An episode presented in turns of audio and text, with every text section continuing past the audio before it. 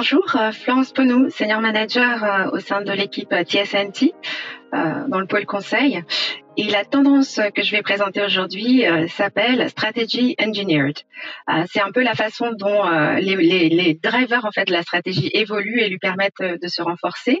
Et cette tendance en fait met en lumière ce qu'on a pu constater dernièrement, vraiment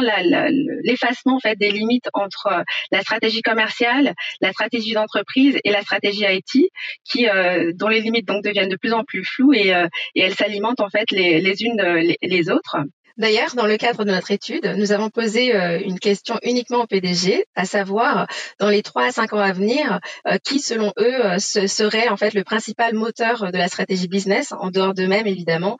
pour l'organisation. Et on a eu comme retour que 50% pensaient que c'était les leaders IT. Et cela fait écho justement en fait à la tendance stratégie engineered, où c'est justement ce type de profil de leader IT instigateur du changement qui est nécessaire pour favoriser justement cette dynamique d'interconnexion vertueuse entre la stratégie business, la stratégie d'entreprise et la stratégie IT, et euh, que l'on voit désormais à travers euh, donc une, une stratégie qui est euh, prête à intégrer le futur et toutes les incertitudes qu'il y a autour, une stratégie justement qui fait corps avec la technologie et, et une stratégie qui IT qui entraîne en fait, qui est entraînée en fait par la stratégie d'entreprise.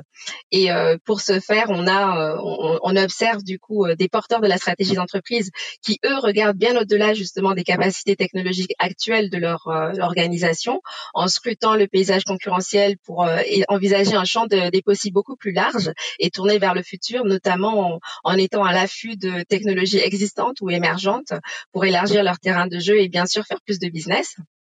Euh, également en fait une stratégie qui, euh, comme je le disais tantôt, s'appuie de plus en plus en fait euh, sur la technologie et, et, euh, et intègre pleinement la, la, technologie comme une discipline à part entière de la, la, la réalisation de la, stratégie, avec évidemment un éventail d'incertitudes encore plus complexes à, à, intégrer, notamment dans le, enfin dans le contexte particulier qu'on a aujourd'hui de, de, la Covid. Et face à cet éventail d'incertitudes, on, on, voit également des stratèges qui désormais se tournent de plus en plus vers des techniques en fait de simulation euh, et d'analyse avancée de données euh, pour pouvoir euh, bah, identifier de manière plus continue l'ensemble des forces en présence stratégique interne et externe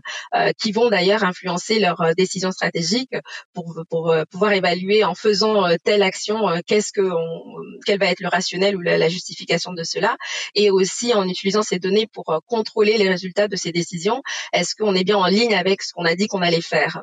Euh, et, euh, et, donc, euh, de manière générale, on, observe que on a des processus qui sont de plus en plus axés sur la technologie, les données, la simulation, et que les entreprises font peau neuve en termes de, stratégie avec des processus qui auparavant pouvaient être assez chronophages et, sur des durées beaucoup plus longues, deux à trois ans, vers en fait des processus plus continus et plus dynamiques aussi pour qui leur permettent d'évaluer de, manière permanente en fait les forces en présence et de, de pouvoir évaluer en fait les résultats des décisions qu'ils ont prises et, euh, et, corriger le tir bien évidemment si, si nécessaire. Et euh, c'est le cas de l'entreprise Salesforce que, dont on a rencontré des, des, dirigeants dans le cadre de l'étude que je mentionnais euh, tout à l'heure et qui ont donc indiqué que surtout avec la Covid, ils sont passés d'une d'un horizon de planification stratégique euh, de euh, plusieurs années à 6 à 9 mois. Et euh, également, si on parle de, chez nous en interne de Deloitte au niveau global, on utilise aussi désormais l'intelligence artificielle pour surveiller la trajectoire de, juste de deux incertitudes qui nous, qui nous touchent plus particulièrement, qui sont donc le degré de réglementation et l'impact en fait de l'automatisation pardon sur le secteur des services professionnels. Donc effectivement, on assiste à une évolution très intéressante de la manière dont la stratégie est élaborée et surtout euh, dont elle est associée à la technologie. Merci.